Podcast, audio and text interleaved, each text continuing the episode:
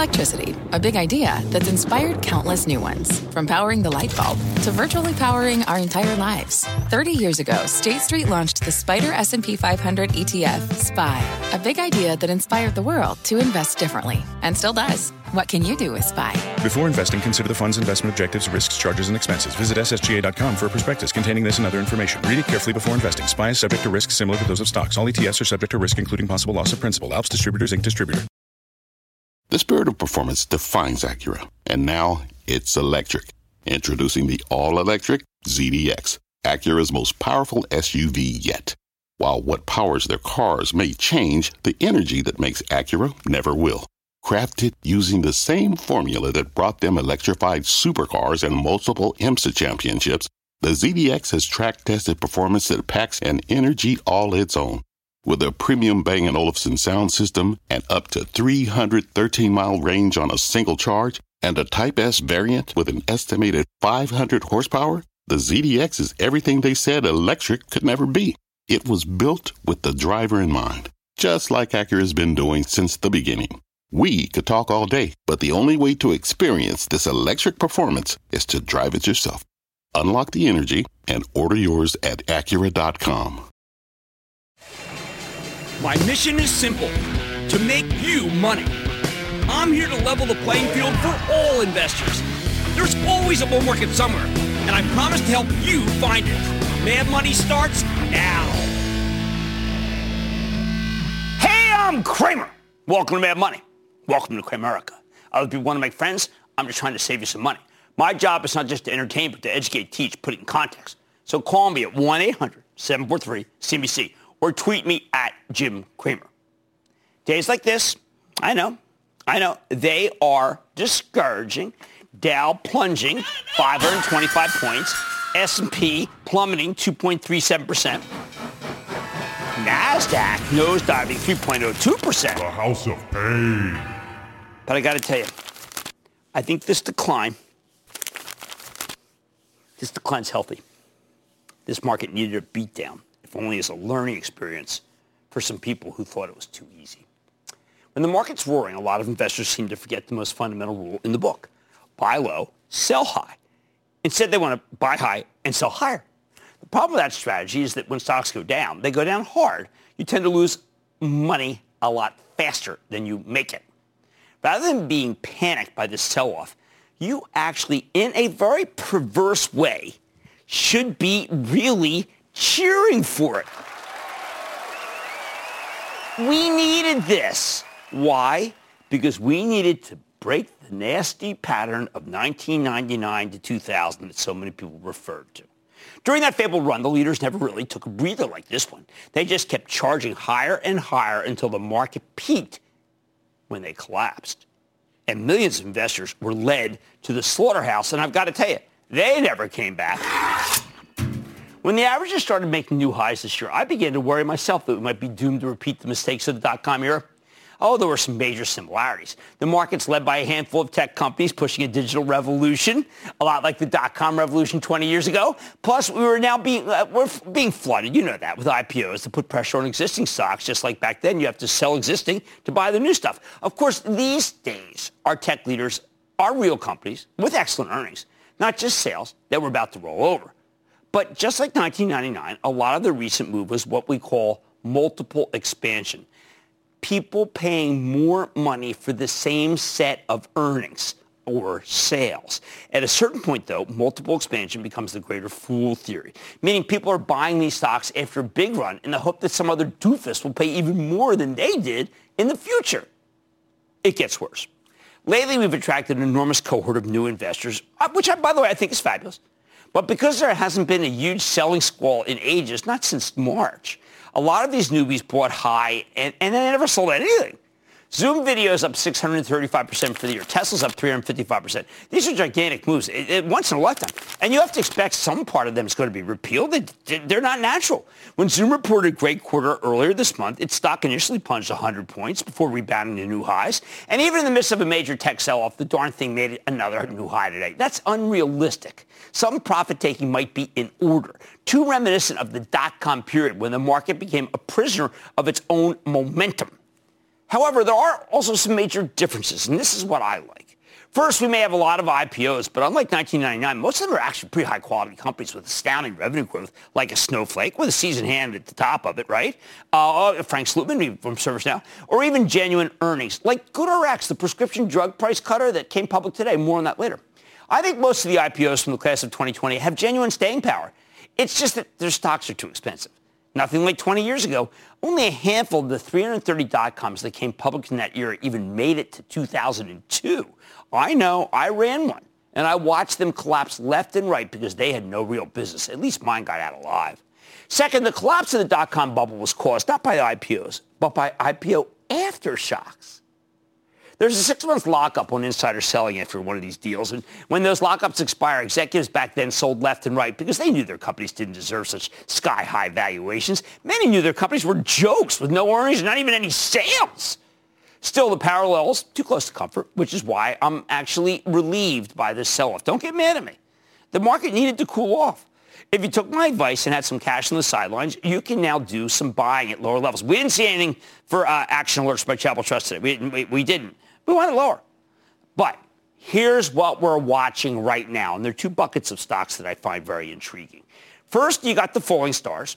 As of today, Apple's now down 22% from its highs, something the red hot stocks of 1999 never did, at least not in the whole edifice collapse. That seems like a level where some real buyers are going to start coming in. It's now at 107. On Monday, it went as low as 103 before rebounding. Let's say that, that that's the floor, down 25%, give or take a couple of percent. Hey, listen, if it goes to 100, well, here's what I want you to do. I want you to go on Twitter and I want you to assassinate me, okay? There, I gave you a little. So anything, hey, by the way, anything uh, that's not as bad as that, I'll regard that as being uh, terrific. All right, let's play this one out. Amazon. This one peaked at 3,550. Okay, so where would a 25% decline take you? How about 2,660? Down 300, 400 points from here. Given that Amazon's still up 62% for the year while Apple's only up 46%, that seems like a reasonable level to start buying. Same back of the envelope analysis tells me that Microsoft, currently at 200, becomes attracted around 180, 175. But considering the stock's only up 27% for the year, it might bottom sooner. We're trying to figure it out for the trust ourselves what to tell people.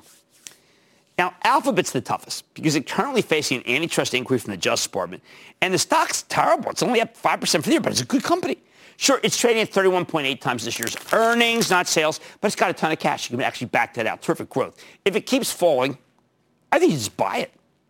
See what I'm saying? If you ran the same analysis in 1999, there was no price where anything could be bought because the whole cohort was merely surfing momentum. Take that away and we crashed hard, down 25%, down 30, down 40. There wasn't any reason, no grounding. How about the second bucket? Okay, well, these are ones for people who want to sleep at night. There's some genuine carnage away from tech that no one's been talking about because it's been done rolling and dripping. PepsiCo. That's a good example. It's an excellent company. It's got great growth for a packaged food play and it's tremendous balance sheet. Yet it's pulled back 11% from its highs to the point where the stock now yields more than 3%. Hey guys, it's a snacking company. Don't we snack more at home? Isn't that what people say? General Mills just reported a great quarter and raised its dividend to 3.5% level. It's come down from 66 to 57. People didn't like the quarter. Are you kidding me? The quarter was fine. They raised a dividend. They weren't supposed to do that for another couple quarters. We recently had James Quincey, the CEO of Coca-Cola, on the show, and he told us a very compelling story. The stock yields 3.4%. How about J&J, another quality defensive name? Also keeps getting blasted, although it bounced a bit today on news that it's starting a gigantic vaccine trial against COVID. These stocks represent real value. I think you can buy some of them tomorrow and then buy more if they go lower. Those you do in stage down. Plus, they have the added advantage of not having any hot money in them whatsoever. So your fellow shareholders aren't going to panic and dump the stocks as they go lower. Now, one more key difference versus 1999 is that we've had weeks uh, where some sectors roll over aggressively, like the recent weakness in PepsiCo, General Mills. And unlike back then, though, bonds are giving you next to no yield. And the Fed chairman just told us that we can expect that to continue, possibly for years. If you want income, well, here you go, okay? These are like bonds that also have the ability to grow. I like to think of it as two great tastes that taste great together. Not bad. Anyway, look, I'm not trying to lull you into a false sense of security here. I'd be wrong. The market's getting pulverized. I think there could be more downside here. We're headed for choppy times as many of the permanently bullish new investors get washed out as they discover that stocks don't always go up. On last night's Off the Charts, the legendary Larry Williams told us to expect turbulence until mid to late October. He's been emphatic that the end of September, where we are now, will be no picnic for the Bulls. I recommend legging into the stocks I just mentioned on weakness because they work even if COVID cases keep spiking and the economy slows down, both of which I think is going to happen. The bottom line, I expect this market to stay volatile with a downside bias until more of those overly bullish new investors throw in any towel that they may be holding. We can't know when they'll be do- done their selling. That's impossible. But we do know when it makes sense to start buying into weakness. The high flyers work down 25% from the top, and the defenses work when they yield north of 3. But when it comes to anything else, you have to be patient because better prices could lurk into the murk. Gregory in Florida. Gregory. Jim, big booyah to you. Well, thank you, Gregory. What's going on? Uh, my question is about an airline, Jim. It's been a beleaguered cohort, and I know you preach barbell and sticking with the best of breed. Right. This airline, this airline recently announced they're keeping middle seats open until the end of November. They just reported a modest improvement in bookings, but their CEO really did not sound all that enthusiastic with you on Squawk this AM. So tell me, Jim, do I LUV me some Southwest enough to add more hold or sell shares. Okay, so that's Gary Kelly. I interviewed him this morning on Squawk on the Street. I happen to be a huge, I've known Gary forever. And uh, I, I detected that Gary I thought was a little too negative today. But you know what? I don't run the airline. Gary does. And he made me feel like, please don't be so bullish here, Jim, because the airlines are in trouble. If you have to own an airline, you do that, but I would not buy that stock north of $32. Let's go to Brian in Colorado, please. Brian. Professor Cramer, with the election, the Affordable Care Act, and the Supreme Court ruling trending, is United Healthcare 10% down from all-time highs, a buying opportunity for long-term investors, and can the diversification and growth of the Optum division continue to surprise to the upside post-election? Well, my friend Kari Firestone this morning on uh, uh, on halftime with Scott Wapner said this is the right level. I've been watching. It's down from 324 down to 292. I actually prefer it to go a little bit lower only because it's such a mean political season. But UNH is a real good company. Uh, if I could get it, say 280, 292 right now, that's a good place to start. Let's go to Charles in Texas. Charles. Hi, Jim. My question is about Steelcase. I'm a first-time caller and an Action Plus club member. Yeah, you know, I, I, was actually, after Herman Miller, all right, which you know I like because the Aeron chair, I thought there was a chance that Steelcase could report a better expected quarter. I didn't tell you that, though. Why? Because they have had, they are, Jimmy Chill says that they're not doing that great a job. How that? That's what people say, right? Everyone else says stuff like that. It comes hard for me to say that because I want to say how I really feel. But Jimmy Chill says, eh, you know, not doing that well. I know today's scourging, but there will be opportunities to buy into the weakness. But it, it, it pays to be patient. What's the hurry? Well, maybe tonight. It's a company leading the fight against high prescription drug costs, and it just came public. But is GoodRx worth considering after its first incredible day of trading? I'm focusing on the former CNBC disruptor then Nike shares hit an all-time high today, taking, getting a boost from record online sales. I'm breaking down the quarter and telling you how the company just did it. And Google just upped the ante in the escalating cloud competition, announcing a major, major partnership with Anaplan. I'm going to go to Anaplan, speak to the CEO, find out what that's all about. So stay with Cramer. Don't miss a second of Mad Money. Follow at Jim Cramer on Twitter. Have a question? Tweet Cramer. Hashtag mad tweets. Send Jim an email to madmoney at cnbc.com or give us a call at 1 800 743 CNBC. Miss something? Head to madmoney.cnbc.com. Fact Running a business is not getting easier on your wallet. With higher expenses on materials, employees, distribution, and borrowing, everything costs more. Also, a fact smart businesses are reducing costs and headaches by graduating to NetSuite by Oracle. NetSuite is the number one cloud financial system, bringing accounting, financial management, inventory, and HR into one platform and one source of truth. With NetSuite, you reduce IT costs because NetSuite lives in the cloud with no hardware required, accessed from anywhere. You can cut the cost of maintaining multiple systems because you've got one unified business management suite. You improve efficiency by bringing all your major business processes into one platform, slashing manual tasks and errors. Over 37,000 companies have already made the move. See how you'll profit with NetSuite, and then you can think of all the ways you could be spending the money you save. company retreat in Malibu, anyone? By popular demand, NetSuite is offering a one-of-a-kind flexible financing program for a few more weeks. Head to netsuite.com to start saving.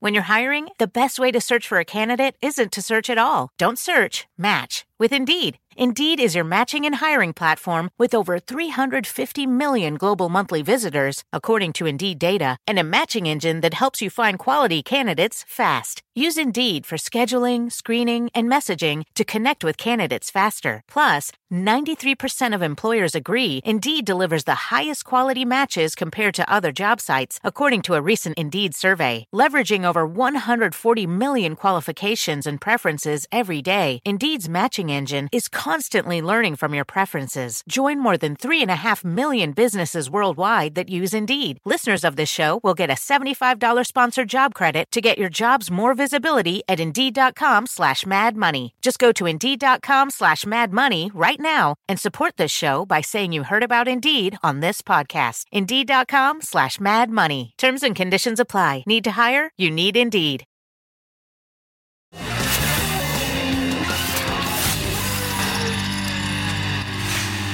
After taking a couple of glorious days off, the IPO deluge is back with not one but two deals that soared right out of the gate today.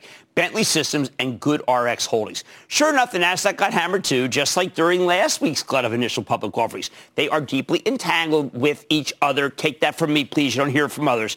It really matters. Regular viewers know I get very cautious when we're in the middle of an IPO boom. The surest fire way to kill a bull market is to flood it with new stock. Remember, this is a market, especially stocks in high-quality companies that many investors find enticing, so they have to sell something else to buy them. So on a day like today, I'm torn. On the one hand, I wish we weren't getting so many of these deals that immediately go to a huge premium. But on the other hand, I like some of these stocks a lot. I only wish they pulled back to more reasonable re- uh, levels, which is my job, right? To tell you what's reasonable. I want you to take a company called GoodRx, my favorite of today, today's big debuts. This is a company we've had on multiple times on this show, and I'm not just an interviewer. I am a satisfied customer.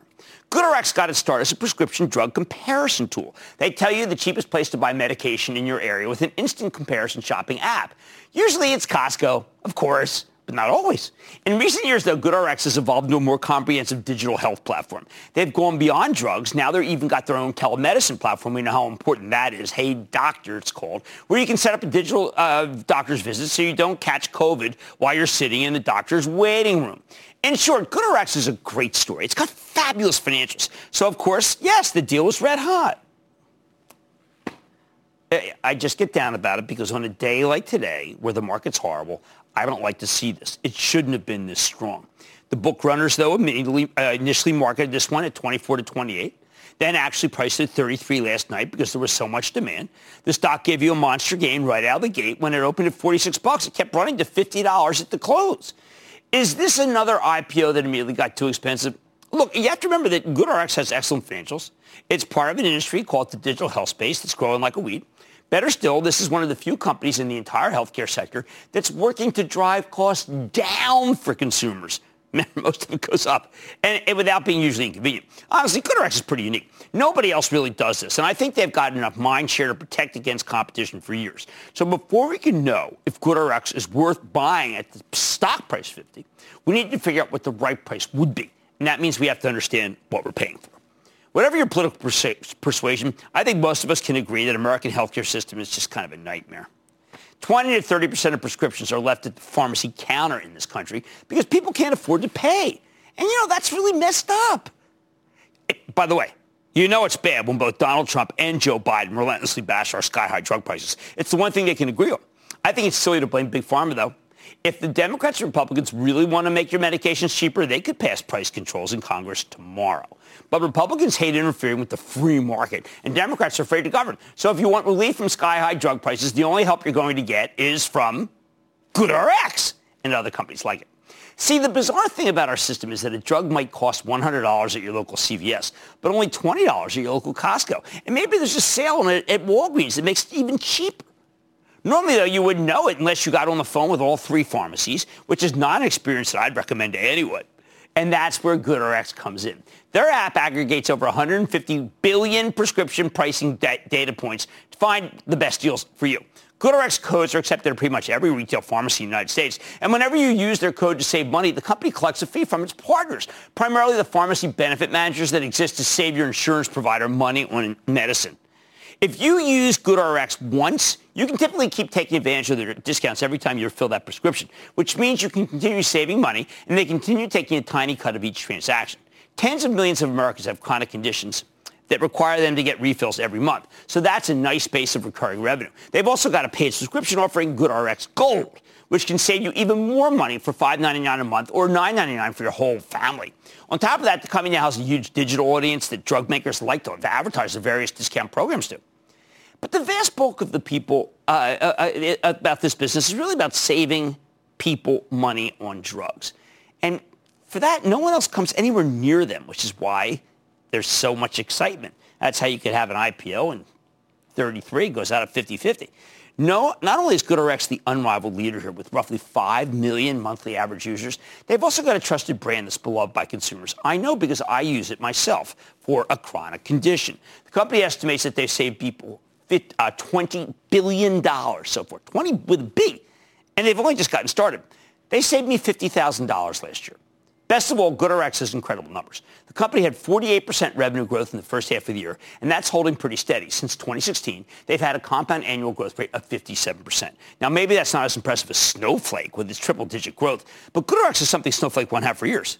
Earnings, yet the company's turning a profit. They made 55 million in the first half, up from 34, 31 million in the same period of 2019. So we're talking 77% earnings growth here, not just sales growth. That's a massive acceleration from last year's 50% clip. I told lots to like it.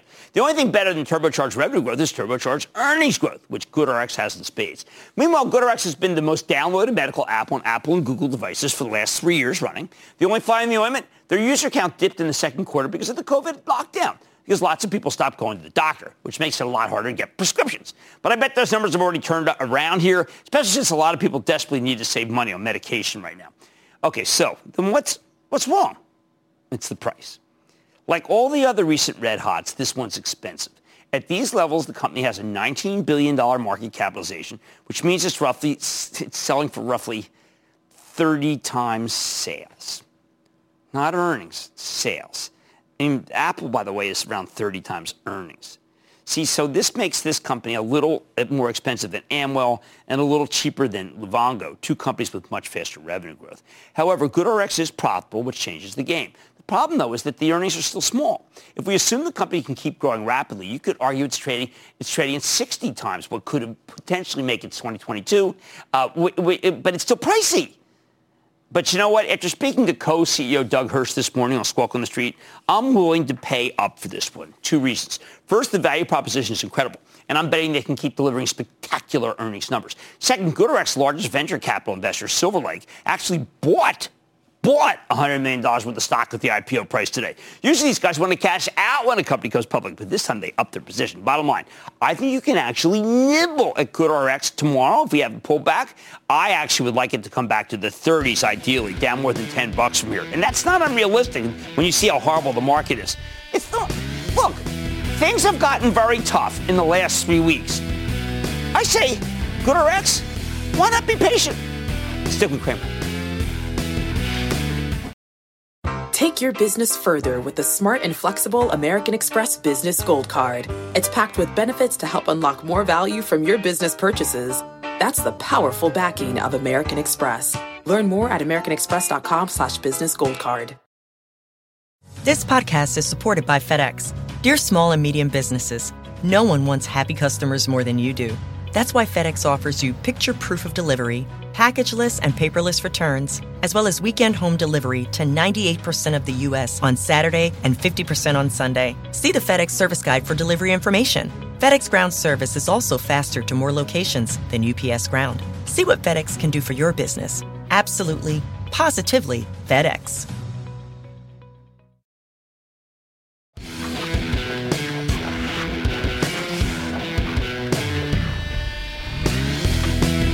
And yet another very ugly September day. Told you this is not a good month.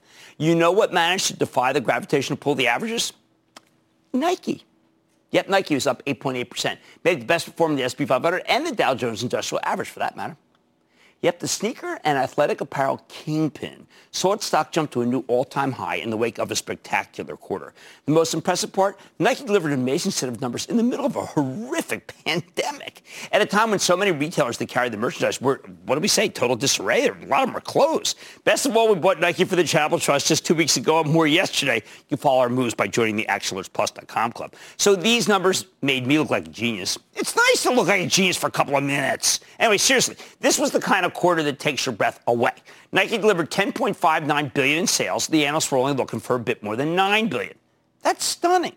But not as stunning as the fact that they earned 95 cents per share, more than double the 47 cent number Wall Street expected. And the commentary in the conference call was somehow even better than the numbers. Just you know, if this stock market had been up 200 to 300, this stock would have been at 137, maybe 140.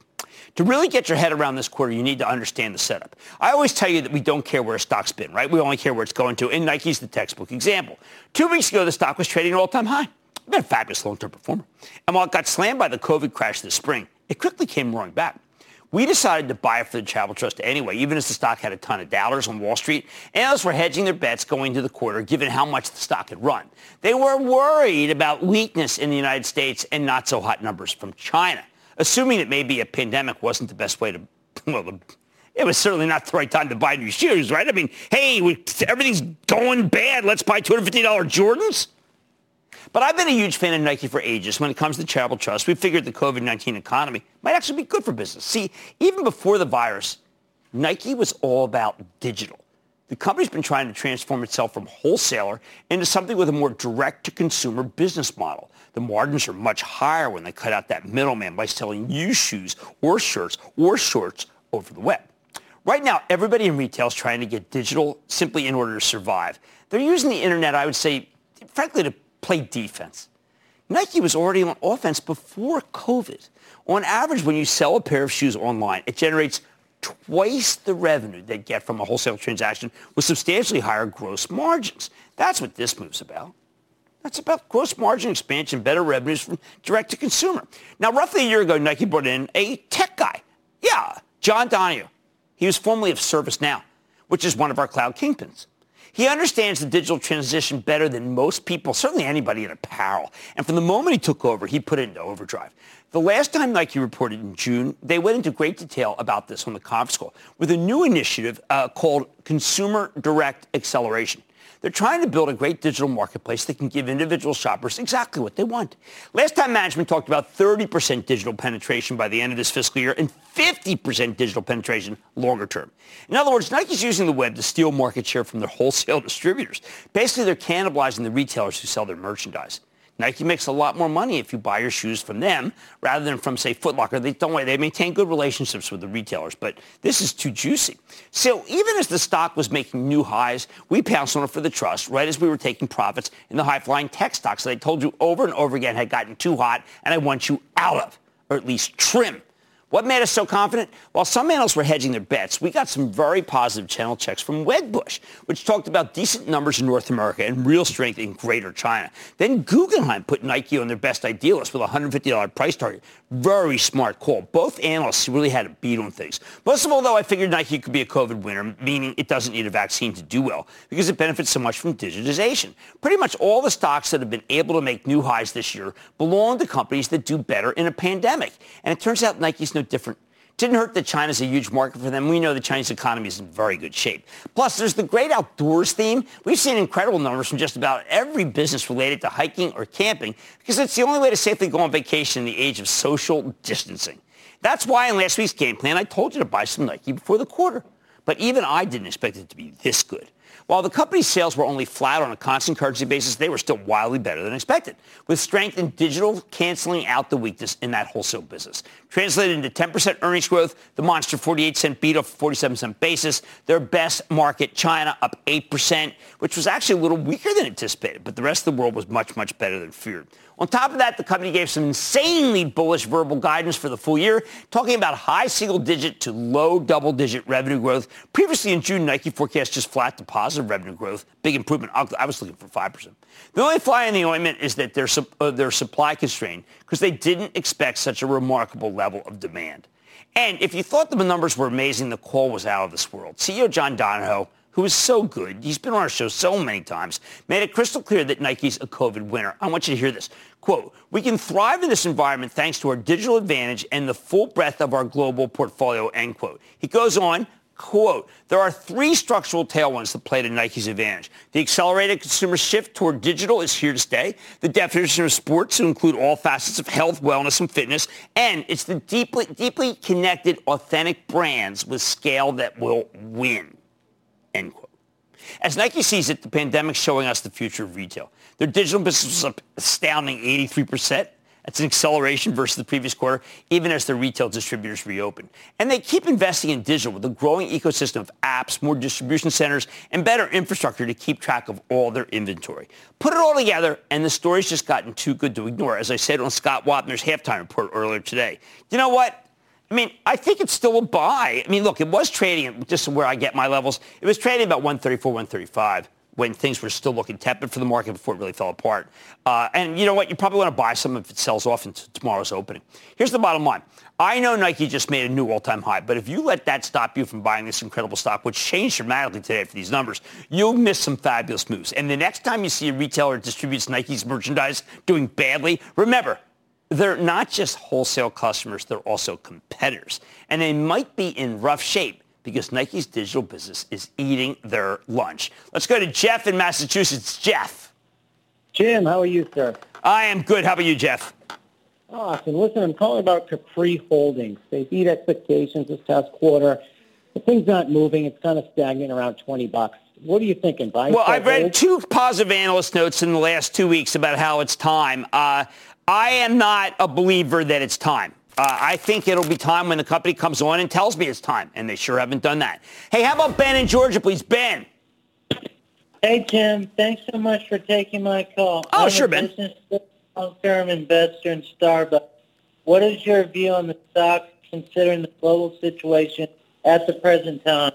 All right, Starbucks is doing some remarkable things and offer and, creating new stores that will make it so their lines are shorter in an era of COVID. I also like what they're doing very much in China. I think Kevin Johnson's doing a terrific job. It is what I call an up stock. It's been going up since it broke 60 not that long ago, and I think it's classic buyable on dip stock. That's Starbucks, and I like it very much. Okay, Nike, just do it. Much more mad money ahead, including my sit down with Anaplan. How is the company positioning itself in a work from home world? Then I'm talking the tale of expectations and comparing Tesla to the aforementioned Nike. And all your calls rapid fire in tonight's edition of the Lightning Round. So stay with Cramer.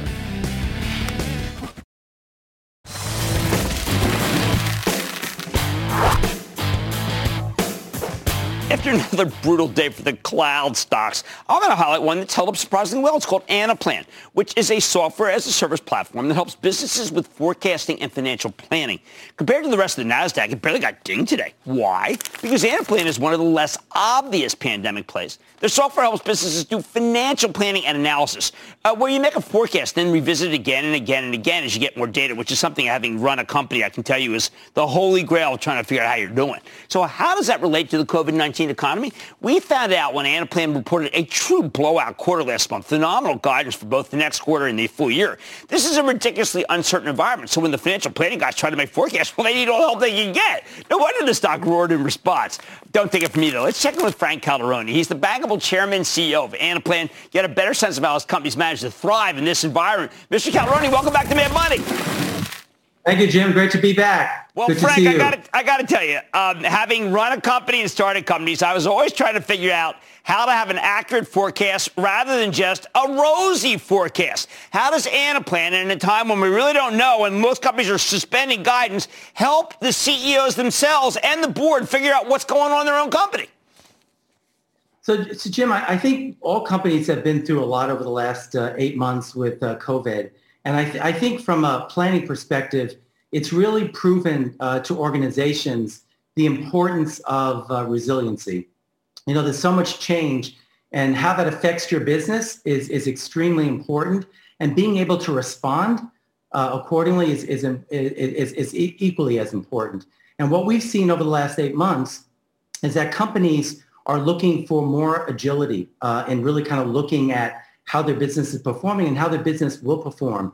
and more reflective of the future rather than the past. And that's where Anaplan kind of comes into play, kind of working with them uh, to really kind of provide that, that agility and how they can work on their business and also the alignment, not only from a financial perspective, but aligning finance throughout the operations so they can respond to changes in their supply chain, changes in their, their human capital, uh, changes in their sales organization, uh, so they can, again, adapt to the, the environment. All right, well, let's let's talk about that. Let's talk about changes in, in the supply chain. Uh, one of you, you say you believe you're the leader in the spirits and cosmetics verticals. Okay, in the spirits business, which I play in, I know that there's been lots of supply. Uh, you know, everything from like Mexico not wanting to have the beer to to a problem with no glass. You have to go to China or Colombia. How can Anaplan take those input, inputs and make it so a CEO can make better choices? So, so a good thing, that's a, that's a great example when you think about spirits or even from a grocery perspective um, and how uh, stores are really looking at organizations looking at planning around their, uh, their stock of, of the right types of groceries. Having more intelligence around what's happening in the environment is critical. And one of the things that Anaplan does, and we just announced an enhancement to this last week called Plan IQ, is we bring uh, more intelligence into the forecasting process. So not only internal information, but information that's coming from your surroundings, uh, your demand, uh, what's going on in the market, what's happening with the, uh, the overall uh, population of, of your consumers. Bringing that into your forecasting allows you to get more accuracy uh, so that you can then predict better about how best you need to respond and then have the right goods in the case of spirits or in the case of groceries, have the right goods available uh, in, in, what's needed. And I think what we've seen in the last number of months is there's been so much change in both of those examples that companies have had to respond. With our Plan IQ uh, announcement that we had last week, it's a combination of a uh, combined technology with Amazon. We brought the Amazon forecast mm-hmm. into our product that brings the capability of this external data into your planning. And we've seen uh, proven with some of the customers that we worked on early on a 50% improvement in their ability to accurately forecast the outcomes. So this, therefore, they can have, again, the right type of, of, of, product available in the marketplace at the right time. Well, you've got some great partners. We know that you partner with the companies that tell companies how to handle digitization, EY, Accenture, Deloitte. You just mentioned Amazon, but I think this Google partnership has got me very excited because it's, it's here and now. Yeah, well, so first, uh, Google's been a customer of Anaplan's now since 2016. Wow, okay. And it's, it's a great testament to uh, our planning platform where they're using it in finance, they're using it in sales, they're using it in supply chain, in operations. And so they truly have used it across the platform. And then more recently, what we've done is we've actually taken them as a customer and brought them into the Google Cloud so that we can have our product, our platform reside in the Google Cloud and that's provided them w- with much more breadth and scalability. And, and that's part of the partnership. So it's really kind of looking at the ability for us to take our software platform, uh, go into a public cloud environment, give, give our customers much more choice, uh, scalability, um, as well as intelligence. Uh, do things uh, with partnering. Um, you mentioned a couple of our partners mm-hmm. like Deloitte and Accenture, uh, working with them along with, in this case, uh, Google Cloud uh, to be able to give our customers uh, a much more extensive uh, solution. All right, so let's say uh, you're on the board, you're on the audit committee, and your CEO comes in and says, listen, we're going to, uh, it's going to be a great year and the, the, company has Anaplan. Would, this, would one of those board members be much more informed and say, now, wait a second, maybe you should be budgeting the trend, or worse, this is not good enough that you come in with a rosy forecast. We're not buying it. We're, using, we're looking at the Anaplan numbers, and they don't make sense. I, I mean, Jim, the, the, good thing, what I would say, you know, with any board or any type of, a, you know, an executive uh, session like that, the, the key thing about planning, which I would bring up, is it again it's got to be agile it's got to be flexible to the environment. And if things change like in your scenario if things change you you want to be able to pivot. And the beauty about anaplan which is different from anything else in the past is you're allowed to do you, are given the, the ability to do various scenarios. And you can do different types of what ifs and you can do an a scenario b scenario c scenario and know as you continue to progress down that path you can make some modifications. And again, going back to what I said, bringing more intelligence into it gives you more factors that allow you to get better at your predictions and therefore better at running your business. And then you can pretty much orchestrate the right financial performance. And if you have some challenges in your financial performance, you can then make the corrections and make those corrections soon uh, and be able to kind of move in a different uh, direction to, to solve that. Well, I wish people knew when I'm listening to you that y- you may not understand, uh, but uh, most companies before Anaplan were really kind of winging it. And winging it doesn't work anymore. So, Frank, I think you got a great product here and a, and a great company. Thank you so much for coming on Mad Money. Always good to see you. See you again. Thank okay. you. That's Frank Calderoni, the CEO of Anaplan. Having served on boards and having been CEO, I wish I had the product. Mad Money's back here for the break.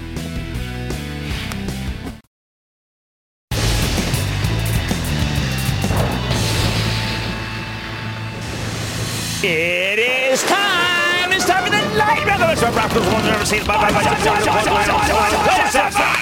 And then the lightning round is over. Are you ready, Ski Daddy? Time for the light round. Okay, run. It's over. Jake in Michigan. Jake. Hey, Professor, I got a question for you. What are your thoughts on Chewy? Well, I mean, this is one of those very high multiple stocks that we talk about that is going to come down, but at the same time, I like the business very much. Let's use this. Uh, let's just say it's a good company, but if you got to take, be willing to take some pain if you want to buy it right now. I like if you want pet food. Frankly, I thought the General Mills call was good. Let's go to John in New York. John.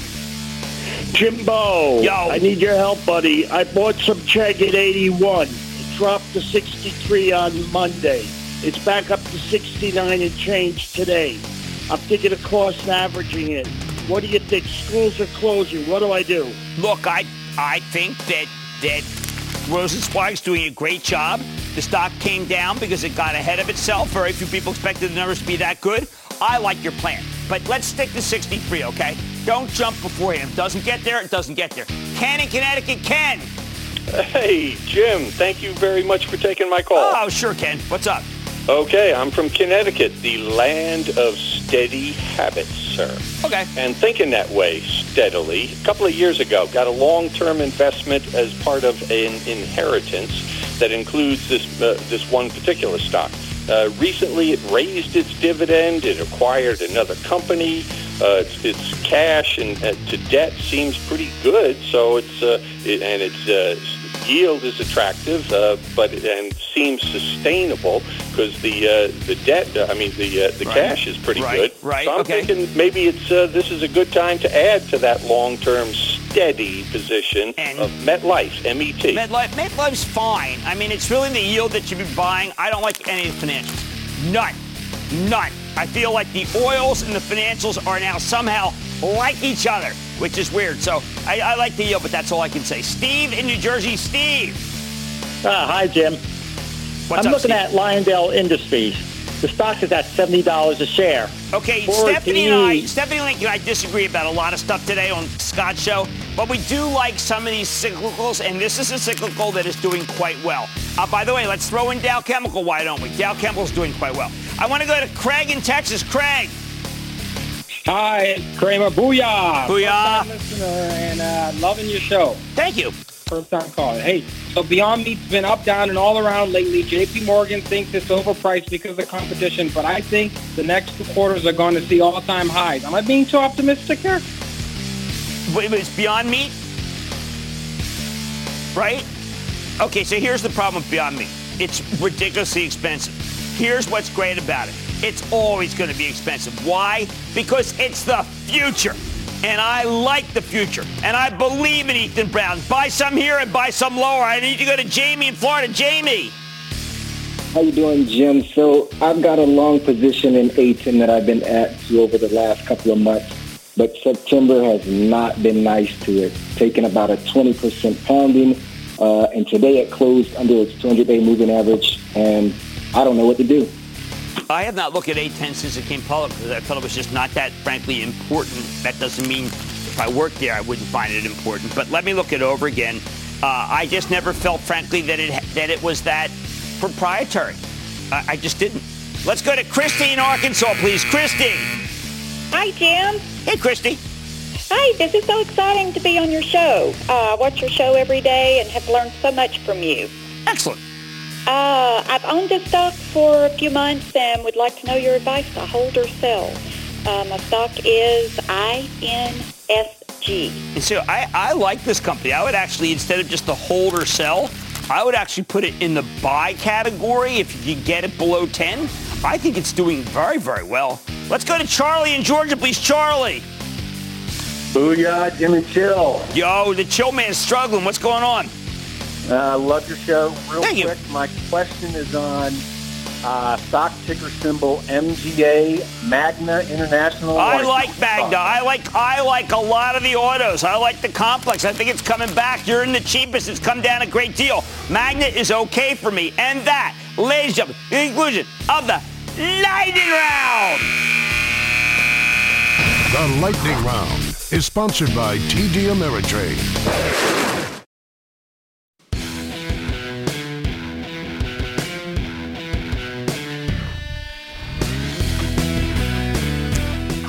I've said a lot of times, I mean, on Wall Street, expectations are everything. We don't care where a stock has been. We only care where it's going to. And the best indicator of where it's going? Well, it's whether the company beats expectations or misses them. Just look at what happened in Tesla and Nike yesterday. Tesla disappointed. Okay, we accept that. Now it's getting hammered. It's down more than 10%. Nike beat, as I mentioned earlier. Now it's on fire on a very wet day, up nearly 9%. If you didn't know, yesterday was Tesla's long-awaited much hyped battery day.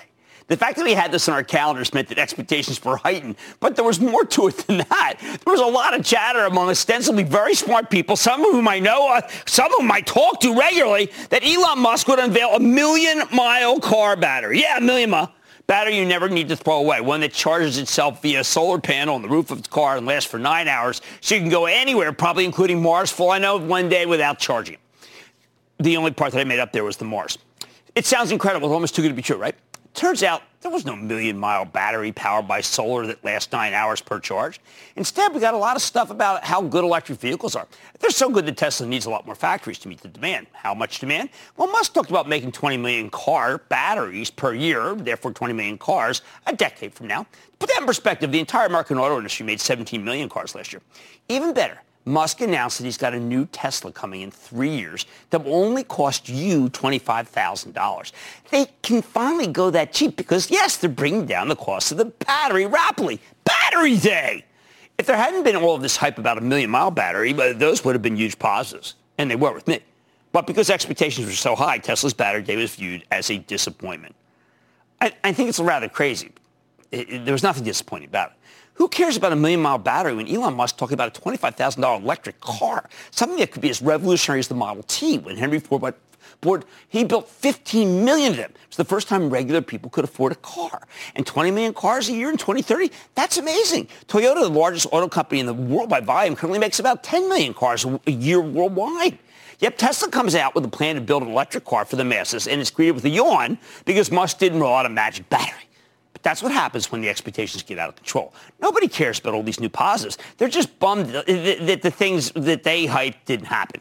So, of course, the stock gets crushed. I love the news, even if we won't see the results until a couple of years. Now, I want you to contrast that with Nike. Going into this quarter, there was a perception that Nike would certainly disappoint in the United States and have a so-so quarter in China. Who needs new shoes when you're stuck indoors most of the time because of the pandemic?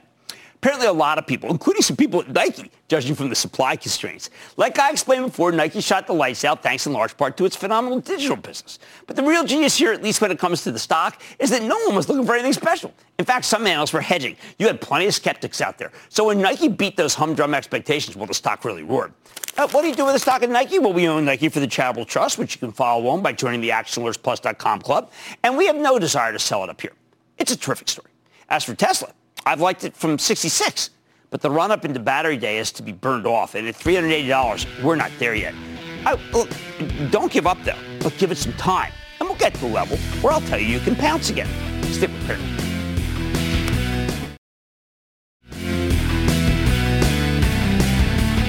Delivering Alpha is back for its 10th year, September 30th.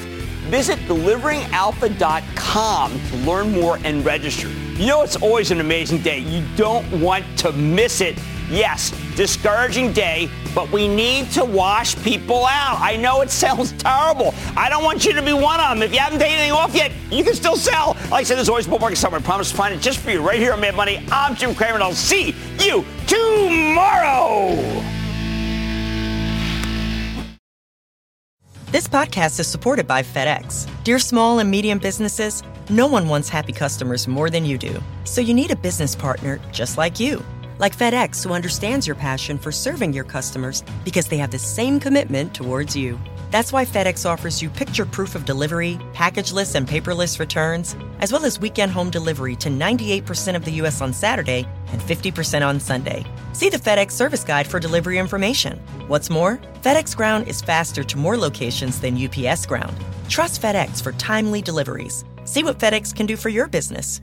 Absolutely, positively FedEx.